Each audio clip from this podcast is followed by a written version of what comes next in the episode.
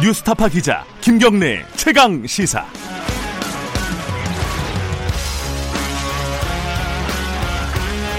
김경래 최강 시사 2부 시작하겠습니다. 어, 1부에서요. 그 싸구려 노동자판이라고 말씀하신 국회의원이 계셔가지고 어, 최근에 뭐 같은 날 숨진 청년 노동자 얘기도 생각이 나서 그 말씀을 좀 드렸는데 이런 문자를 보내주셨어요.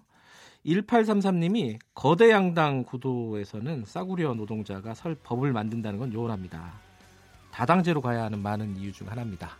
뭐 이런 말씀을 보내주셨어요. 어, 세게 말씀하셨네. 다당제로 가야 된다고.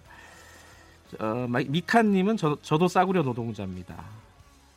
국회의원들처럼 아이고 이거는 너무 욕설 비슷한 걸 하셨네. 뭐뭐 뭐뭐는 아닙니다. 2913님 시원한 말 시원합니다. 이주윤님 싸구려 노동자 발언은 방언, 발언 경위가 어떻게든 노동자들의 인간 존엄을 비하하고 모욕적인 인권 부재의 발언입니다. 라는 말씀 보내주셨는데 이게 거, 아까 그랬잖아요. 거대 양당 구도 때문인지는 모르겠지만은 그 구의역 사고 이후에 그 법안이 하나가 통, 하나도 통과가 안 됐어요. 관련 법안이. 그래서 그런 문제들은 뭔가 우리나라 이 국회의원 선출 과정이 좀 문제가 있는 거 아니냐라는 생각도 듭니다. 자, 2부 시작하겠습니다.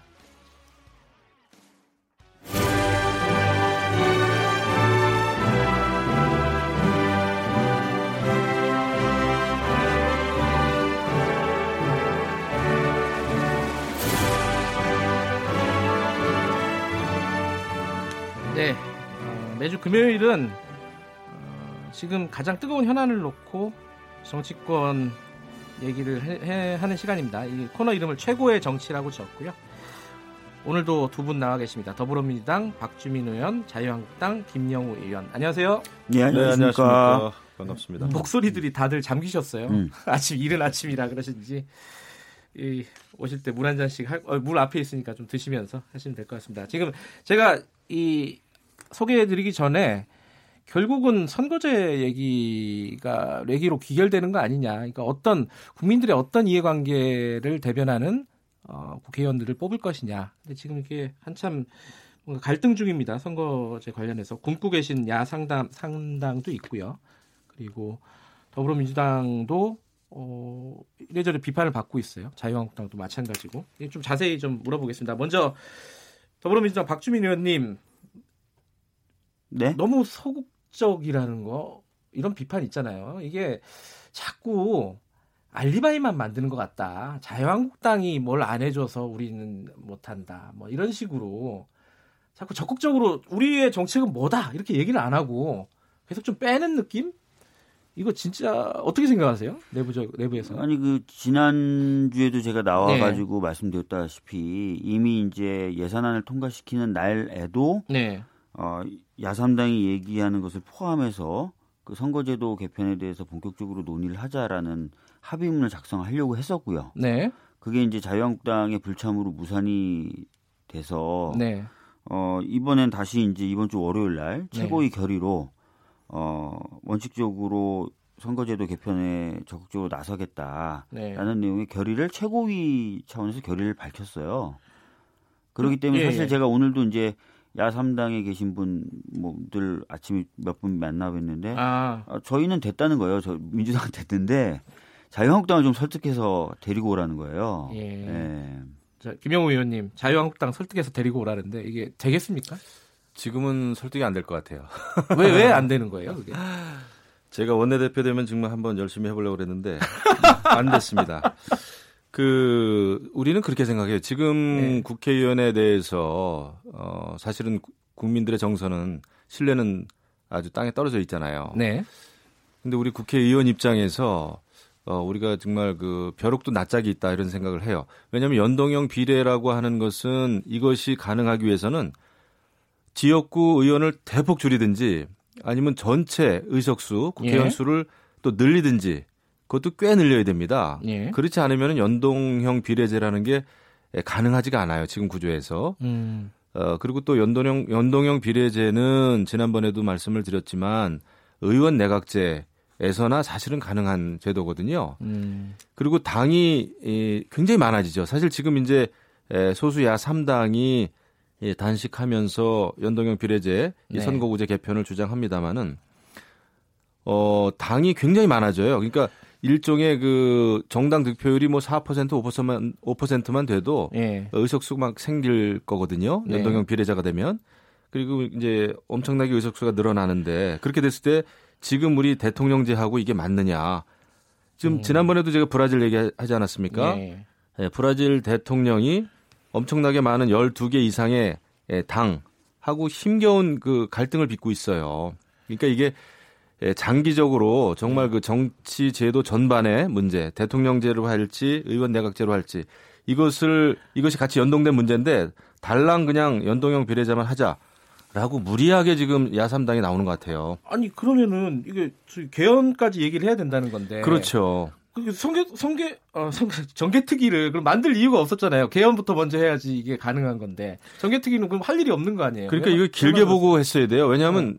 지난번에 이제 20대 국회 때 선거구 획정, 선거구 바뀌지 않았습니까? 네. 저도 포천 연천하다가 포천 가평으로 바뀌었는데 그것도 선거일 42일 앞두고 음. 앞두고 총선일 42일 앞두고야 겨우 만들어졌어요. 그만큼 선거제도는 바꾸는 게 어렵습니다. 예. 그렇게 봤을 때는 지금 뭐 이것을 한순간에 하려고 하면 안 되고요. 아. 어, 이제 정개특위도 이제 이번 달까지 그 일몰이죠. 그죠? 끝나죠. 예, 예. 그 내년도 연장해서 어, 심도 있게 논의를 해야지. 이거 급하게 어, 단식하시는 분들은 정말 그 그분들께 죄송합니다만은 이거 이 굶는다고 될 일은 아니에요. 예. 아, 어떻게 생각하세요, 박 의원님? 일단은 뭐 연동형을 도입하게 되면은 또그 네. 그 도입된 제도가 좀 제대로 돌아가려면 비례 숫자가 늘어나야 되는 건 맞습니다. 네. 그럼 방법은 두 가지죠. 방금 말씀하셨던 것처럼 전체 의원 정수를 늘리면서 네. 연 비례를 늘리는 거 네. 하나, 아니면 전체 의원 수를 묶어두고 비례를 늘리면서 지역구를 확 줄이는 거. 네. 두 방법이라서 이제 그것 중에 어떤 걸 선택해야 되느냐 이런 부분이 있는데 예. 사실은 이제 지역구를 많이 줄이면 하나하나의 지역구 굉장히 커져 버리는 문제가 생기면서 음. 지역 대표성이나 인물 대표성이 굉장히 약해진다. 예. 그래서 기존에 우리 정치 경우가 좀 안 맞는다라는 단점이 네. 있고 또 의원 정수 늘리는 부분은 국민들의 지금 반감이 굉장히 크죠. 그렇죠. 그래서 요, 요 양쪽의 문제를 좀 풀어야 될 부분이 하나 있고요. 그래서 그런 어려움이 있다는 김 의원님 말씀에는 100% 제가 좀 동감을 하고 네. 그러면서도 이제 약간 좀 제 생각과 다른 부분이 있는 게 네. 연동형을 한다고 해서 꼭 그러면 의원 내각제를 하자는 거냐 그건 아니거든요. 음. 어, 대통령제와 의원 내각제, 아, 대통령제와 연동형을 하고 있는 나라가 있고 네. 또 의원 연동형을 한다고 반드시 무수하게 많은 정당이 생기느냐 이거는 정치학자들 분석에 따라서도 그 정치 지형과 문화에 따라서 다, 다양한 결과가 나올 수 있기 때문에 반드시 그렇다고 볼 수 없다라는 얘기도 있고요. 예. 또 여러 정당이 있다 하더라도 그러면 대통령제가 그러면 혼란에 어, 부딪힐 거냐? 꼭 그렇지도 않다는 거죠. 예를 들어서 대통령 결선 투표제라든지 이런 걸 도입해 가지고 대통령의 선출 과정부터 어, 협치가 이루어지도록 만들 수가 있어요. 네. 이번에 사실 정부의 개헌안에 결선 투표제 도입을 했고 도입을 했고 물론 이제 그 헌법 개정안 통과 안 됐지만 네. 도입하려고 했었던 취지 자체가 어, 이런 것들 을좀 염두에 둔 바가 있습니다. 그렇기 음. 때문에 어, 여러 가지 제도적인 보완으로 그런 부분을 좀 차단할 수 있다는 말씀 좀 드리겠습니다. 예. 근데 제가 볼 때 이제 이번 예. 그 소수 야당 3당이 선거구제 개편을 하면서 이렇게 농성을 하고 하는 걸 보니까 어, 정말 연동형 비례제 하면은 좀 곤란할 수 있겠다라는 생각이 오히려 들어요. 오히려요. 지금도 아. 보세요. 지금 양상이 야3당은 민주당한테 에, 당신들이 자유한국당 좀 설득해가지고 안을 가지고 오라. 음. 우리가 합의할 수 있게. 네. 이렇게 하고 있고 또 민주당은 자유한국당, 자유한국당 빨리 안을 내라. 막 이런 식으로 하고 있단 말이죠. 예. 그러니까 지금 이렇게 많지 숫자가 많지 않은 당의 숫자인데도 불구하고 이렇게 힘든 게임을 하고 있잖아요. 그런데 연동형 비례제 해가지고 정말 정말 야당 숫자가 야당이 아니죠. 여당도 그때는 이제 에, 지지율이 굉장히 낮더라도 여당이 될 수 있겠죠. 네. 정당 득표가 낮더라도 그렇게 됐을 때는 정말 복잡해집니다. 그리고 음. 대통령제하고 이게 수, 야, 아, 당의 숫자가 많은 거 네. 이게 가능은 해요. 연동 비례제가 가능은 합니다. 뭐 제도를 그렇게 만들면 돼요. 하지만 평균적으로 봤을 때 대통령제하고 어, 연동형 비례제도가 잘 안 맞는다. 조화가 조화를 이루기가 어렵다라는 것이 이제 드러나니까 아, 저희가 이것은 아, 대통령제나 의원내각제 예. 같이 이제 연동해서 생각을 해, 일단은요. 그러면 야 3당이 지금 단식 농성을 하는 게 네네. 아 이게 뭐 딱 잘라서 이제 동료 의원들 얘기니까 뭐 그 워딩을 어떻게 쓰셔야 될지는 잘 모르겠지만은 본인들의 본인들 당 야 3당의 의원 수를 늘리기 위한 네. 밥그릇 싸움이다 이렇게 보시는 건가요? 어 그거는 뭐 아주 어 그게 사실이죠 현실이죠 사실이다. 밥그릇 싸움이죠. 예, 예. 예. 그렇지 않으면 이걸 이 정도로 할 이유가 없고 예. 이거는 명확합니다. 왜냐하면 뭐 10% 15%만 돼도 엄청나게 음. 그 의원 숫자가 늘거든요. 그분들 되게 화내실 텐데. 예, 그렇죠. 이렇게 첨예하게 예. 부딪히는 예. 문제예요. 그래서 이게 풀기 어렵죠. 그 박 의원님 어떻게 생각하세요? 아니 근데 지금 네. 그김 의원님 말씀에 저도 좀 반박을 좀 하고 싶은데 네. 사표가 굉장히 많이 발생했던 것들에 대한 문제 지적은 굉장히 오래 사표. 있어 왔거든요. 비례성 문제요? 네, 예. 비례성 문제, 대표성도 예. 문제가 되고요. 그래서 이 부분에 대한 개선책들을 좀 고민하고 시정해야 된다는 얘기가 제가 알기로만도 거의 20년 이상 된 논의란 말이에요. 그래서 제도 변화가 필요합니다. 필요한데 어.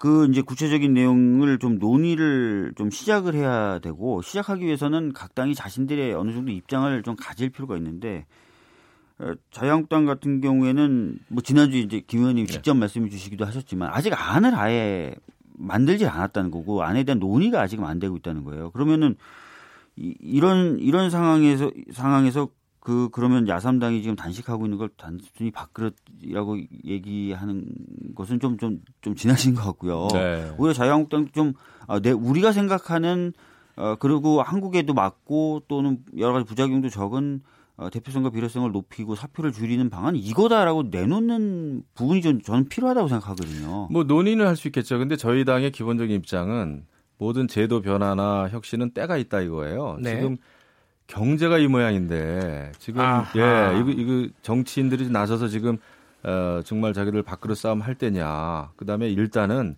일단은 내년 한 해는 경제에 좀 올인하는 게 좋겠다. 음. 그다음에 경제 관련된 여러 가지 그 입법 이런 거 이제 예, 협력을 해서 하면 모를까. 지금 국회의원 숫자 늘리는 거는 아까도 말씀드렸지만은 정말 벼룩도 낯짝이 있다고요.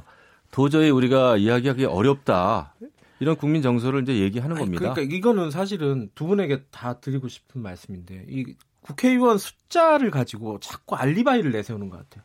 아니 국민들한테 어떻게 우리가 설득을 하냐. 네. 그러니까 우리 못한다. 그냥 이렇게 안 하겠다라는 논리로 어렵다라고 말씀하시는 거 아니냐. 양 당도 아니죠. 저희 당 같은 경우에는 아니에요. 정말 국민분들 설득이 어렵다면 네. 300석으로 묶어 놓고 비례를 네. 늘리고 지역구를 줄이겠다는 얘기까지 하고 있어요. 아, 그 얘기도 논의가 되고 하고 있어요. 음. 아니 이미 윤호중 사무총장이 네. 그런 얘기 했죠. 예. 네. 그러니까 자유한국당은 우리 같은 경우에는 또 농촌 출신 저 같은 경우도 예. 지금 이제 서울 면적의 3배가 넘습니다. 우리 지역 지역구 예. 넓이가 지역구가 포천 포천하고 예. 가평이요. 예. 이런 상황에서 이제 만약에 비례가 좀 왕창 늘고 네. 지역구가 줄면 어 이거는 뭐 지역 활동은 거의 포기하다시피 해야죠. 그 도저히 아. 다닐 수가 없어요. 아. 그러면 네 지역 대표성도 없어질 뿐더러 현실적인 말씀 그렇죠. 그 지역 주민들이 국회의원을 하나를 뽑아 가지고 아마 1년 가도 얼굴 못 볼 겁니다. 2년 가도 네. 못볼 거고요. 이렇게 됐을 때 지역 활동을 할 수 있겠나 도, 도저히 저는 그런 생각도 드는 거죠. 그 자유한국당은 안이 저는 있는 것 같아요. 그 안이 어. 현상 유지? 아니, 아, 지금 선거구제 개편아 지금은 하지 말자. 이게 아닌 것 같아요. 그런 예, 분위기가 있어요. 사실은 강해. 왜 지금 예. 굳이 선거구 개편을 해가지고 이게 무슨 위헌 사항은 아니거든요. 지금 예. 과거의 그 선거구 획정 문제는 헌법재판소의 위헌 판결에 따라서 어쩔 수 없이 우리가 바꿔야 예. 됐습니다만은 이거는 그런 게 아니란 말이죠. 한 가지씩만 더 여쭤보고 간단하게 여쭤보고 다음 주제로 넘어갈게요. 그 한국당의 자유한국당의 심상정 정개특위 위원장이 주말까지 안을 달라고 했어요. 뭐 주실 건지.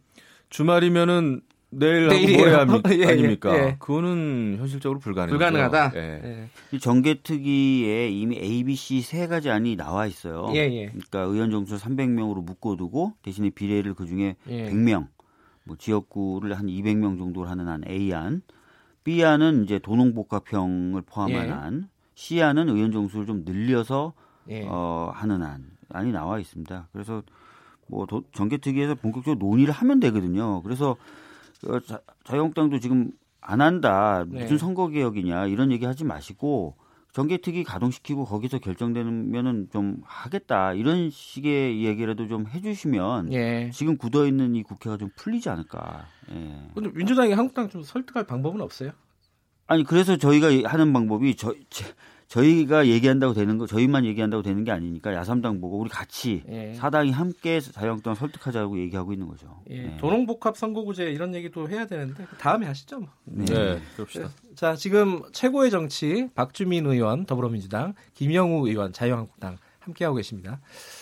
어, 유치원 3법 얘기해 볼게요. 일단은 임시국회 논의가 지금 진행이 되고 있는데 원포인트로 가는 거예요? 아니면 좀 며칠 갑, 갑니까, 박주민 의원님? 아니, 지금 아예 이 부분에 대해서 제대로 얘기가 되고 있지 않은데요. 그러니까 유치원 3법만을 위한 원포인트로 갈 수도 있고요. 있어요? 예. 아니면 그 대법원장 김성환 그 인사청문회 이미 마쳤거든요. 예. 그렇게 동의안까지 넣을 수도 있고요. 음. 아니면 다른 몇 가지를 해서 정기특위 연장, 사개특위 연장 이런 거다 해야 정기특위 연장, 사개특위 예. 연장까지도 하고 다른 법안도 해서 좀 어, 뭐 며칠 더 할 수도 있는 거죠. 아, 아직 네. 구체적으로 결정이 안 됐다. 네. 자유한국당은 어떻습니까 입장이? 결정 안 됐죠. 지금 뭐 우리는 음. 엊그저께 지금 그 새 원내대표 뽑지 않았습니까? 네. 부대표단 지금 구성도 안 돼 있고 뭐 아무것도 안 돼 있습니다. 그런데 유치원 3법 같은 경우에는 좀 내부 토론도 좀 필요합니다. 이게 여러 가지 회계 아, 처리 방식이 많이 하지 않았어요?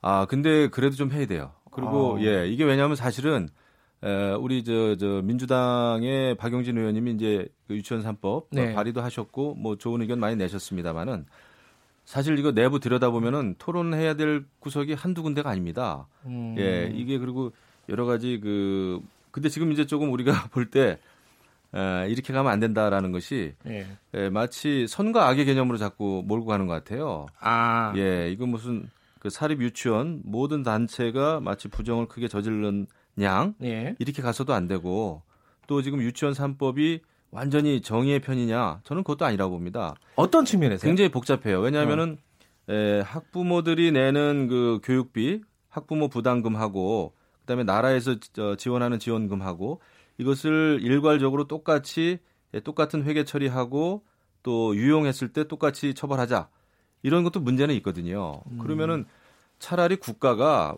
아, 정말 그 모든 사립 유치원을 뭐 전액을 대주고 말이죠. 통제, 감독 관리를 또 완전히 투명하게 한다 하면은 얘기가 되는데 음. 예, 그렇지 않고 그러니까 그러면 국립이죠. 뭐 그게 그렇죠. 사립은 아니죠. 제 얘기가 예. 그거예요. 네. 그래서 네. 이것은 예, 접근이 잘못됐다고 봐요. 어떻게 보십니까, 박주민 의원님? 일단은 교육 목적의 회계들이거든요. 그러니까 네. 유치원에 네. 이제 재정이 다 아시겠지만 세 개 파트로 돼 있지 않습니까? 정부가 주는 보조금, 예. 정부가 주는 학부모 지원금, 그다음에 학부모들이 분담 부담하는 학부모 부담금 예. 이세 개인데 이 세 가지는 목적이 교육이에요. 네. 그렇기 때문에 하나로 관리하면서 이 돈들이 교육에 진짜 쓰였는지를 투명하게 공개하는 건 굉장히 필요하다고 봅니다. 네. 그렇기 때문에 뭐 정부가 주는 두 가지는 공개하고 학부모가 교육을 위해서 내는 돈은 그걸 어디다 쓰든 공개를 전혀 안 하고 이건 좀 논리에 안, 맞는 것 아니냐. 그리고 실제로 학부모들이 느끼기에도 좀 모순되거나 불합리하다고 느끼고 계신 거죠. 예. 요번에 그 지원금을 보조금으로 바꾼다는 얘기요. 네. 그 얘기는 조금 수정할 용의도 있다라는 거 아니에요, 지금 민주당? 그러니까 지금 그 김 의원님께서 논의가 더 필요하다고 네. 하지만 지금 교육위 법안 심사 소위에서 많은 논의가 있었고요. 예. 바른미래당 쪽에서의 중재안도 나와서 예. 그 중재안의 내용 중에 하나가 지금 김 기자님 예. 말씀하신 어, 지원금을 보조금으로 바꾸는 부분을 예. 조금 양보하자 뭐 예. 이런 얘기도 나오고 형사처벌 문제. 형사처벌 문제도 형사처벌이 너무 과도하다면 약간 예. 과태료 정도로 가는 방법 이런 안들도 나와서 얘기가 되고 있어요. 의원님 이, 지금 이런 중재안이 나왔는데 중재안도 못 봤나요 자유한국당은? 이게 그렇게 단순한 문제가 아닙니다. 잘못하면은 네. 정말 그 위헌 소송까지 걸릴 수 있는 문제예요. 음. 그 수입에 대해서 모든 그러니까 들어오는 돈에 대해서 사립 유치원 입장에서 모든 돈 자체를 그 원장이든 그 소유자가 어떻게 쓰는지에 대해서 그러니까 지원금 받는 거, 네. 어, 보조금 받는 거에 대해서 회계를 투명하게 한다. 그것까지는 음. 뭐 이해할 수 있겠죠. 예.